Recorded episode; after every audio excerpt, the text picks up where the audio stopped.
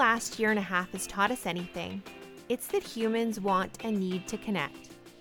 We're not for profit professionals supporting adults to live, work, and grow in a rapidly changing world. We need each other to build full plans and pathways for our clients so that they can achieve life changing goals. Whoever and wherever you are, if you support adults in learning and life, the Getting Connected podcast may be for you. Grab a coffee, give us just a few minutes of your workday, and let's connect.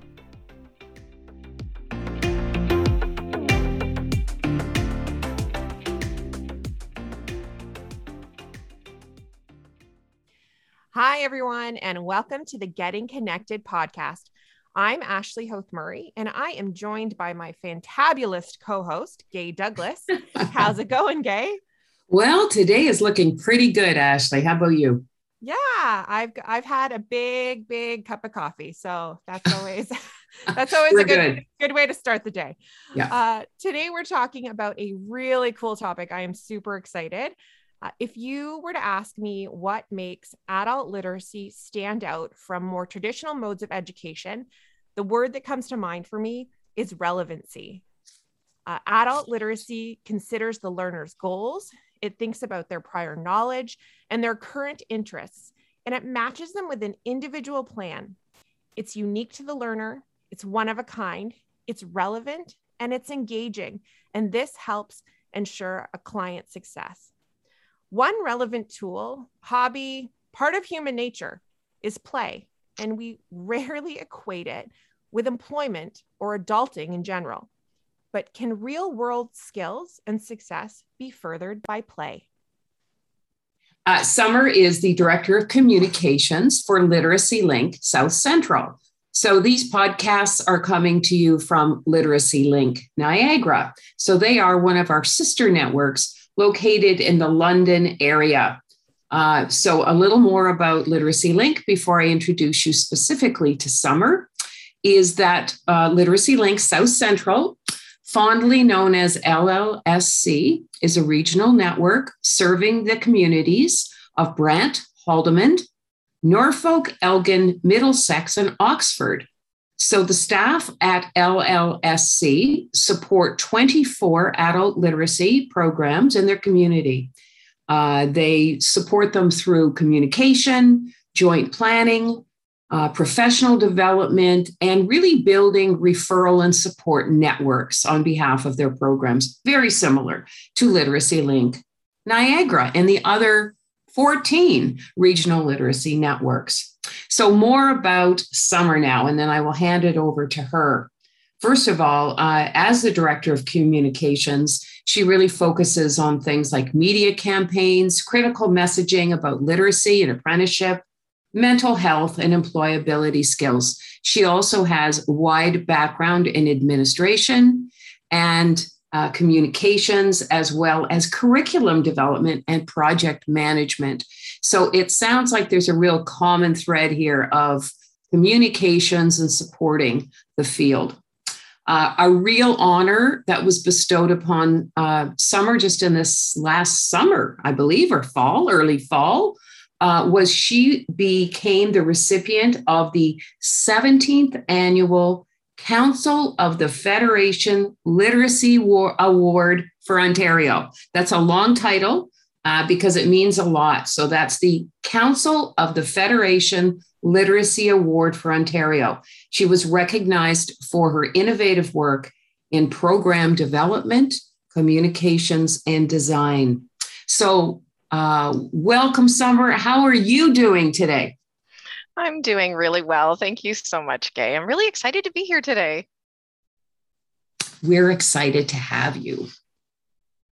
So, I have a question for you to kick things off, Summer. and it is this What is gamification? And am I pronouncing it right? Not gamification, but gamification. Uh, so this it. is sort of a this is a three part question. So I'm going to leave it to you to answer all three parts uh, as you like. What is gamification? Who is the curriculum for? So, who is the target audience for gamification? And why is it important to create relevant curriculum for adults. So I'll be quiet and hand it to you. Wonderful. Those are great questions, Gay. And I have, I have a lot I can share about that. So, starting at the beginning with what is gamification anyway, and you bet you said it right, it's perfect. Um, the simplest definition of gamification is that it's the act of applying game design elements and motivations of gaming into a non game setting. So, it's something that's often done in marketing, it can be done in healthcare and, of course, in education. And the purpose of it is to increase people's engagement, to encourage them to participate, and to promote some specific behaviors or acts. It's really deeply, deeply rooted in watching and understanding human behavior and psychology. So it's a game, but it's pretty deep. mm-hmm. um, I think where that word can cause confusion is that it isn't about turning something into a game necessarily.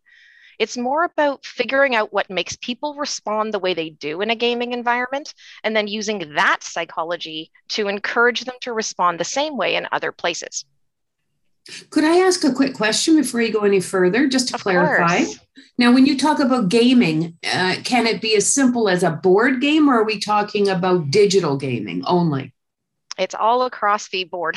okay. Um, see what I did there? Yeah. Yeah. so board games, card games, okay. um, online games. You know, it can be everything from Candy Crush through Facebook to, right. um, you know, a, a months long campaign that you're playing online with people all over the world on a remote server to sitting across the table from three friends and playing euchre, which I love. okay. so, Thank you. No uh, continue. Sorry, I interrupted. Yeah, no, not at all. Thanks for asking. Um, so, you know, many games, like all of the things that we just described, although you do see it a little more obviously in some online games and some traditional style board games, they have like a built in reward system. You know, there is the reward of having fun, of course, while you play, um, or maybe the endorphins that you can feel if you're winning a game. But if you take a look at the actual structure of so many games, there are like challenges that you need to complete. And completing those challenges could win you coins or earn you a special tool or an ability, um, maybe increase your level or your status in the game. And so, if you think about it, if I respond really well to that kind of reward system in a game, I might be motivated by it outside a game too. And that's really where the idea of gamification comes from. Uh, to give an yeah, uh, to give an example, you know, I think about I'm a reader and I have a Kobo e-reader, and I notice how deeply gamification is embedded into that Kobo e reader. So hmm. I don't know who in your listening audience might also have one, but keep your eye out for this. They give out something called Reading Life Awards. Uh, for very specific behaviors. So I figured that out the very first time I finished an ebook. And I suddenly got a little pop up that said I won the Not an Open Book Award. and they provided me with a little list of all of the other awards that I could earn with a little tracker that would show how close that I am to achieving each of them. So now I know that if I stay up after midnight reading, I get the Night Rider Award. and if I look up the definition of 10 or more words, I earn an award that's called Word Up. so there's lots of really fun embedded rewards right within my Kobo. And on top of that, you can connect your Kobo to all your social media accounts. So your friends or followers can see how many awards you have. And in theory, at least, they would think, oh, you're very literate. You do a lot of reading. Right. And that's gamified right there. That's really helpful. So it's not just the act of playing, it's also the act of reward reward setting and a reward system that the learner that can right that the learner can achieve. Mm-hmm. That's definitely a piece of it, but it's not the only thing. So, you know, I think the key is really understanding what motivates people to do things you know and when we put it within the context of a game you know some people are very driven by competition right um, others not so much they would rather right. play a, a collaborative game they're driven by the social capital aspect Um, there are people for whom games with a really rote structure and only one way to do things are incredibly frustrating. They want an adventure game that lets them try things in different ways and reset the level and go back and try again and push themselves to the edge of the boundary just to see what's over there, you know, even if it's not necessarily part of the game. Right. I, I get that. So rewards are a piece, but it's it's like one piece of a much more complex picture of what motivates someone to play. Mm-hmm. So there's a really interesting another good example. There a wonderful researcher who I would definitely recommend people spend a little time looking at if you want to dig deeper into this concept is a gentleman named Yu-kai Chou. And he has developed what he calls the eight core drives of gaming. And they're fascinating. And I see them at play not only in games, but in so many areas of life. So, like, as an example, I, I was talking about the type of person who really wants to figure out how to do something themselves. They don't want to be told exactly how it must be done. They want to kind of adventure, they want to explore. Right. Um, those folks are often driven by empowerment and creativity. The opportunity to own and do and try and explore and, and add something. And when we think about you know how that's used in other areas of life i think one of my favorite stories that was um, shared about the power of empowerment and creativity as a motivator outside the gaming world was when scientists actually made some really big strides forward in treating AIDS using this theory. And it seems very outside of the box and certainly not connected to games exactly, but I'll tell you how it fits. Um, they worked for years to understand how the enzymes that are used by the AIDS virus uh, to reproduce were structured and had not yet figured it out. And they posed it to the general public on a challenge in a game called Foldit. And it took three weeks for the enzyme structure to be revealed. Wow. and at that point, the work on what drugs could neutralize it began. So it's proof that gaming, gamification, and psychology mixed together can make the world a better place. Mm-hmm. Cool. Now, gamification curriculum, is it aimed at anyone in particular? Is it for all ages? It's a great question. I personally think it's fair to say that gamification as a technique can be used as a motivational tool for anyone, really, once you figure out what drives them. You know, there, there are dozens and dozens of things that can provoke people to try something, fail, learn and try again. and that is probably one of the most valuable skills to have as an adult learner, right? Regardless of your age, being able to fail and not be defeated, being able to fail and say, okay, well, that didn't work. I guess I'll try something else. um, now, I will say that the inspiration for LLSC to begin developing gamified curriculum was thinking about how to successfully engage younger adults in literacy programming. It's been a focus for years, and it's led us to develop curriculum using things like basketballs and flying drones and 3D printers. because ultimately, if a 20 year old is not motivated to attend school or pursue a job or take training program, but they are motivated to spend three or four hours a day practicing shots on the basketball court or taking shots at zombies online, we need to think about that. what does that mean? Make it relevant. Exactly. So, you know, it's not just for youth based curriculum. I would say I am far from being considered youth at this point, but I know very well that I can be motivated to accomplish tasks as a result of my own gaming psychology. Right. Interesting. Yeah. So, some of the curriculum that we've released recently um, would absolutely be valuable for learners of any age. It's all focused on soft skills and particularly the ones that we keep hearing from employers that they're desperately looking for. So things like uh, verbal and nonverbal communication skills, work ethic, conflict resolution, adaptability, resiliency, all of these really, really critical skills.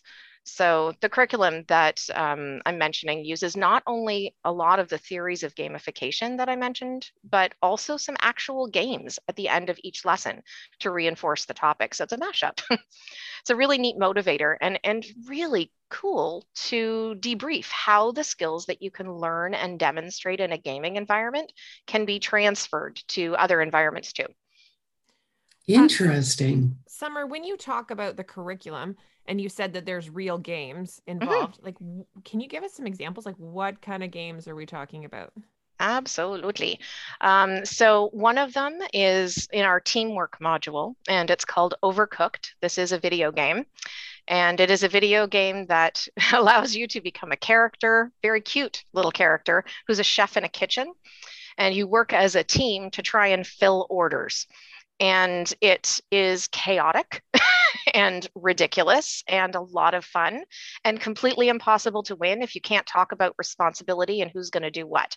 Hmm. The the gameplay surface that you're on this virtual world that you're in is constantly changing so you need to be adaptable and respond to change fast. So, as an example, your kitchen in a particular level might be on a pirate ship that's rocking back and forth, and things are sliding around, and you have to chase them around the kitchen. And the next level, you might find yourself on the flatbed of two moving trucks where you can only go from one side of the kitchen to the other when the trucks happen to be driving side by side. so there are lots of really entertaining um, things that you have to overcome in order to, to be successful while you're trying to accomplish this group task. We've played it with our staff. It's hysterical. it's and chaotic for sure. And it, the debrief again is really where all of the learning is at, because you can step back and say, "Okay, we failed miserably. Why did we do that? Right. What what what could we have done better? Now let's play again and try that technique." So that's one example. I, I have 10 different soft skills modules in this particular curriculum. So every one of them has a different style of game to go with and reinforce. Uh, we have an observation skills module, for example, which uses a game called Ghost Blitz. And this is a tabletop game which has five little figures like actual physical figures, wooden figures that you put out on the table, and a deck of cards that has images of one, two, or more of these figures. And you need to flip the card over and grab the appropriate object based on what you observe is happening in the card. So sometimes you might be looking for the only missing item, you might be looking for the only real item on the card, and it keeps changing back and forth. So you never really know what you're looking for. And you have to observe very carefully in order to figure out and work through the process of elimination what it is you're supposed to be grabbing from the center of the table. It's incredibly competitive. and I, I fully recommend people take off rings and cut their nails before trying this game in a group. It'd be dangerous. yes. Now, just a, another quick uh, question as you're describing this, have you developed these games or is this also uh, uh, some you've developed and some you've resourced that exist in the real world?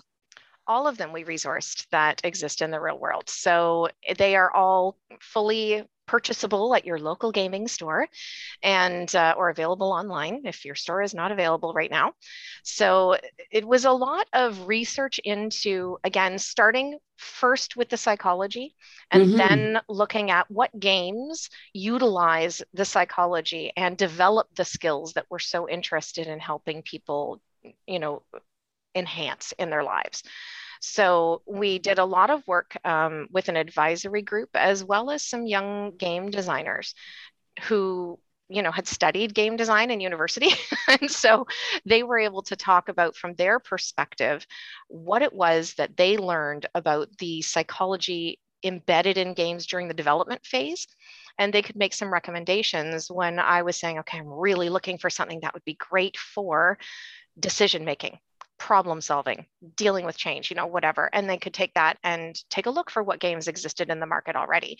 So, because all games, if they're successful, there is some layer of psychology that's happening within them to motivate people to keep buying and keep playing. Right. So if we weren't driven to keep playing, we would never bother after we wouldn't buy, we wouldn't put them in our, you know, in our bookcase at home so we can pull them out and have a fun family games night if they were not interesting to continue to play, if they weren't motivating. That makes sense. And are all the games uh, that you utilized in the curriculum are they all small group or because there's an individual component as well to a lot of the games that we access digitally? I'm thinking like you said Candy Crush and mm-hmm. I could spend hours on Candy Crush by myself after the kids are in bed.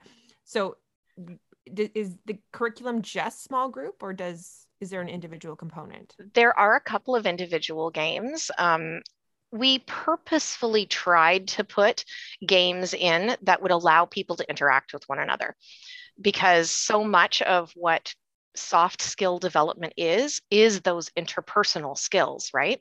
So in, in this particular case we focused a lot on either collaborative or competitive but group games that said, there is one in particular which um, is can only be played by yourself, and we have it associated with our failure and resilience module because it's incredibly difficult. It's intended to you you, you simply will fail. eventually, eventually, with a lot of dedication, people can beat it, but it is incredibly difficult. It's called Getting Over It by Bennett Foddy and it is again funny. I i do tend to like games that make me laugh. This one most certainly does. You are a mountain climber stuck in a copper pot trying to get up a mountain. It's amazing. It's wow. absurd. It's completely absurd and very very very difficult. So a great opportunity to play have other people observe. And you know really even in the group games there's a huge role for observers there's so much that you can learn about other people by watching them play a game. So, within the structure of this curriculum, we assume there may be more people than can play any given game at a time, and they have an important job too. And that's to observe and make notes about what's going on in the game. And did they see something super clearly because they were a little bit removed from it? That, oh, if only this person had made such and such a move, they could have done so much better. Right. You know, really, really interesting. They can uh, then comment as well on how the players interacted with each other. You know, when was communication between teammates really, really good? So there's this really nice feedback loop that happens there, and they're learning how to be successful at the game through that observation as well. So there's it. It's really it's such a fascinating topic. I could oh, go on for a while. Cool. Yes, absolutely. I could listen forever. Um, uh, but that's going to take us into our next question. So you can continue to talk about gamification uh, as an example, or you can pull from where, wherever suits you. But my next question is How does adult literacy differ from other forms of education? Well, I think that the individualized approach that LBS programs can offer is just, it's such a gift to adult learners. It's really about what's at the center of the experience so, like in a lot of traditional education, you have the required knowledge at the center, and you deliver that knowledge out to a large group of students in formats that are most likely to resonate with the audience. But we flip that, right, in LBS. So the learner is at the center. Practitioners and tutors start by figuring out what the person needs, what their motivation for upgrading their skills is, how they learn, uh, and then help them acquire and practice those specific skills in a context that's relevant for them. So, for adults that have had a negative experience in traditional school growing up, it is the flexibility and focus on them and their specific needs that I think can make all the difference to their success. What you just said, I saw it visually as you said it. And I think we need to flip that into an infographic. Oh, what is the difference? Idea. I loved that. Yeah. That's mm-hmm. very that's awesome. That was great visually. So if you had a crystal ball and you could look 5 years into the future, uh given that we are on the uh, hopefully in the the reopening, the post-pandemic journey uh, after COVID, what impacts would you uh would you forecast for literacy and basic skills and the entire system, adult service system? Well, I mean, first, I think COVID forced all of our hands when it came to digital literacy and access to technology. So many people, both LBS practitioners and learners, had to figure out how to use computers and the internet quickly and in a crisis. um, you know, people who may have just chalked themselves up to being not computer people and we're okay with mm-hmm. that, had to shift gears and force themselves to learn under really difficult circumstances They wanted to understand what was happening with the pandemic, to order groceries, to pay their bills, to access services, and connect with family. I mean, everyone just took this huge step forward in their digital literacy. And I know a lot of service providers that advocated hard for equitable access to technology and internet access at all levels within LBS, you know, employment services, Ontario Works. And when we know that unfortunately some people have been left behind in that technological step forward, especially in rural areas, it has equipped many more people with the skills that they need to navigate an online world. And that is definitely going to have a huge impact on LBS in the future. You know we've learned a lot about how to deliver services virtually. And that i think is really going to open the door to future learners who may have barriers to attending in-person classes they wouldn't have been able to attend before yeah. so a, dis- a, distinctly different or new uh, target audience mm-hmm. who may not have been attracted as much before perhaps also uh, a new uh, audience of uh, practitioners who I, I, can imagine many of our programs will begin to recruit on, on strong digital skills for staff in the future. Mm-hmm. It's it's critical now. You know, we can't go back. No. You know what's interesting though is that there's this really strange yin yang situation of when I think about the two things that have really like we've learned we've learned digital literacy we've learned how to execute online things we never thought we could but it also really taught us the importance of actual human connection. You know? right? Which is where this entire podcast series has come from. Exactly. Exactly. But we spend so oh sorry, go ahead. No, you you go ahead. You finish your thought and then I'll jump in. We spent so much time in isolation right during this pandemic and the negative impact of that that's going to be felt for years to come from you know, mental health um, the impact of isolation to the skills that frankly i think some of us have lost by not having to actually interact with other people for so long unless there was a screen between us we've mm-hmm. really been hurt by this pandemic and as human beings i think we need access to face-to-face contact and mm-hmm. support and the ability to connect with other people in person and mm-hmm. I think mm-hmm. there's just such a culture of care and respect in LBS programs. I really think that they're going to be a place of healing and growth in the years ahead. But it's interesting because I, uh, when I hear the term gamification, my initial reaction to it is very digital. Well, mm. you know, like we, that's where you find it. I'm thinking video games and, and, you know, being on your phone and your tablet. And then when you start talking about board games, like I think COVID personally as a family we really ended up gravitating to those you know pull it out of the box you know get out your game markers roll that dice because mm-hmm. we were so inundated with technology in our work with my kids school you know connecting with friends online uh, that we wanted to kind of hibernate almost and so family games have become more important i would say than they were pre-COVID, and I, I would assume that that would continue in literacy that as you said mm-hmm. people will be gravitating to that in-person access and that's just something that i never thought of before um, when i heard the term gamification so it's almost like a, a screen based intervention, isn't it? Yeah. You know, if you think about prior to COVID, the number of messages that we got and shared about limiting screen time. about yeah. how unhealthy it was to spend so much exactly. time in front of a screen. And then we've spent the last 18 months in front of a screen. Yeah. We need the opportunity to sit down across from one another. We need the chance to interact and play and relax and remind ourselves what human interaction is like again. And I think games are a fabulous platform for that. Yeah, very cool. Well put, well put. Um, I have two brief questions that I'm going to sort of set a bit of context for. Um, everyone uh, with whom we are meeting and uh, sharing these podcasts with, we ask the same uh, two questions uh, toward the end of our conversation. And they are vague and they are meant to be vague because we want the person we're asking uh, to, um, to interpret them any way that feels comfortable to them. So the, the, the two questions are Summer, what's the system doing well? And after you tell us that, uh, what do you think the system could do better? Okay, great. Well, I certainly in our role as a network, we have the opportunity to work both directly with programs as well as with lots of different community partners and stakeholders. And I know something I'm definitely seeing more of lately is a really deep awareness of trends that are happening in our local communities and how we can respond to them in ways that help clients and learners move forward.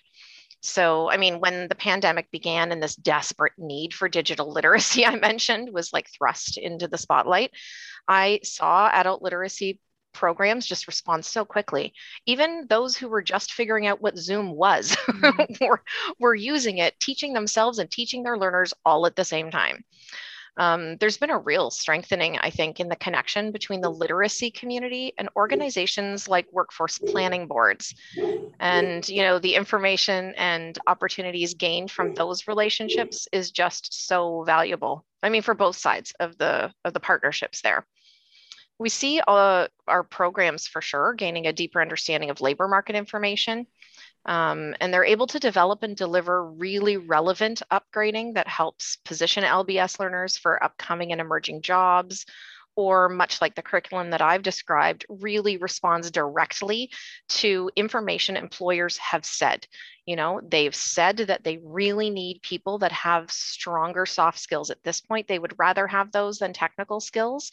They would be happy to train someone on how to use the machine. Just please let me find people that have those strong skills instead. So being able to respond to that, I think, is a, a really big strength um, in within the community. And in terms of what we could be doing better, I think, you know, we really need to support each other in building the resiliency that we need to handle change, especially under uncertain circumstances, which, you know, aside from the obvious challenges of COVID, there is just so much going on in our broader system right now. We've got the transformation of social assistance and employment services, and the SSMs are coming in, and the modernization of the apprenticeship system, and Skilled Trades Ontario is replacing the Ontario College of Trades. And there's a lot of questions about how all of these changes will impact LBS and how we interact with our community partners. It can be really kind of tough to live in that state of uncertainty. So it seems like a really good time to mention that resilience is one of the skills that we talked about building through play. Absolutely. We could. Uh, we've, we've, seen that uh, over the last almost two years. Thanks so much, Summer. Uh, Ashley? Yeah, Summer, that was great. I, as I said, I think this topic is really cool. Uh, we will include in our show notes the information to uh, to find the curriculum on uh, Literacy Links South Central's website. Uh, any other links that you may have mentioned, games, if you want to send them through, I'll include them in our show notes. And I will probably be Googling getting over it. And I will be a mountain climber in a copper pot a little bit later today. So I really why delay? I'm really looking forward to seeing if I can uh, beat this this difficult game. But uh, it's been awesome talking to you, and we really uh, we really appreciate you joining us today. Listeners, we are looking for your help to create content for a fun show airing in the new year. We want to know what skills are obsolete and just aren't necessary anymore for employment, learning, and life. These are skills that maybe were essential uh, to learn in the past, things like faxing or taking a phone message. We want to hear your stories, your examples, your suggestions. So click the link in the show notes and share your feedback. And everyone who contributes and lives in Ontario will be entered to win a $50 gift card through random draw. And thanks for listening, listener. Uh, we look forward to getting connected with you next time.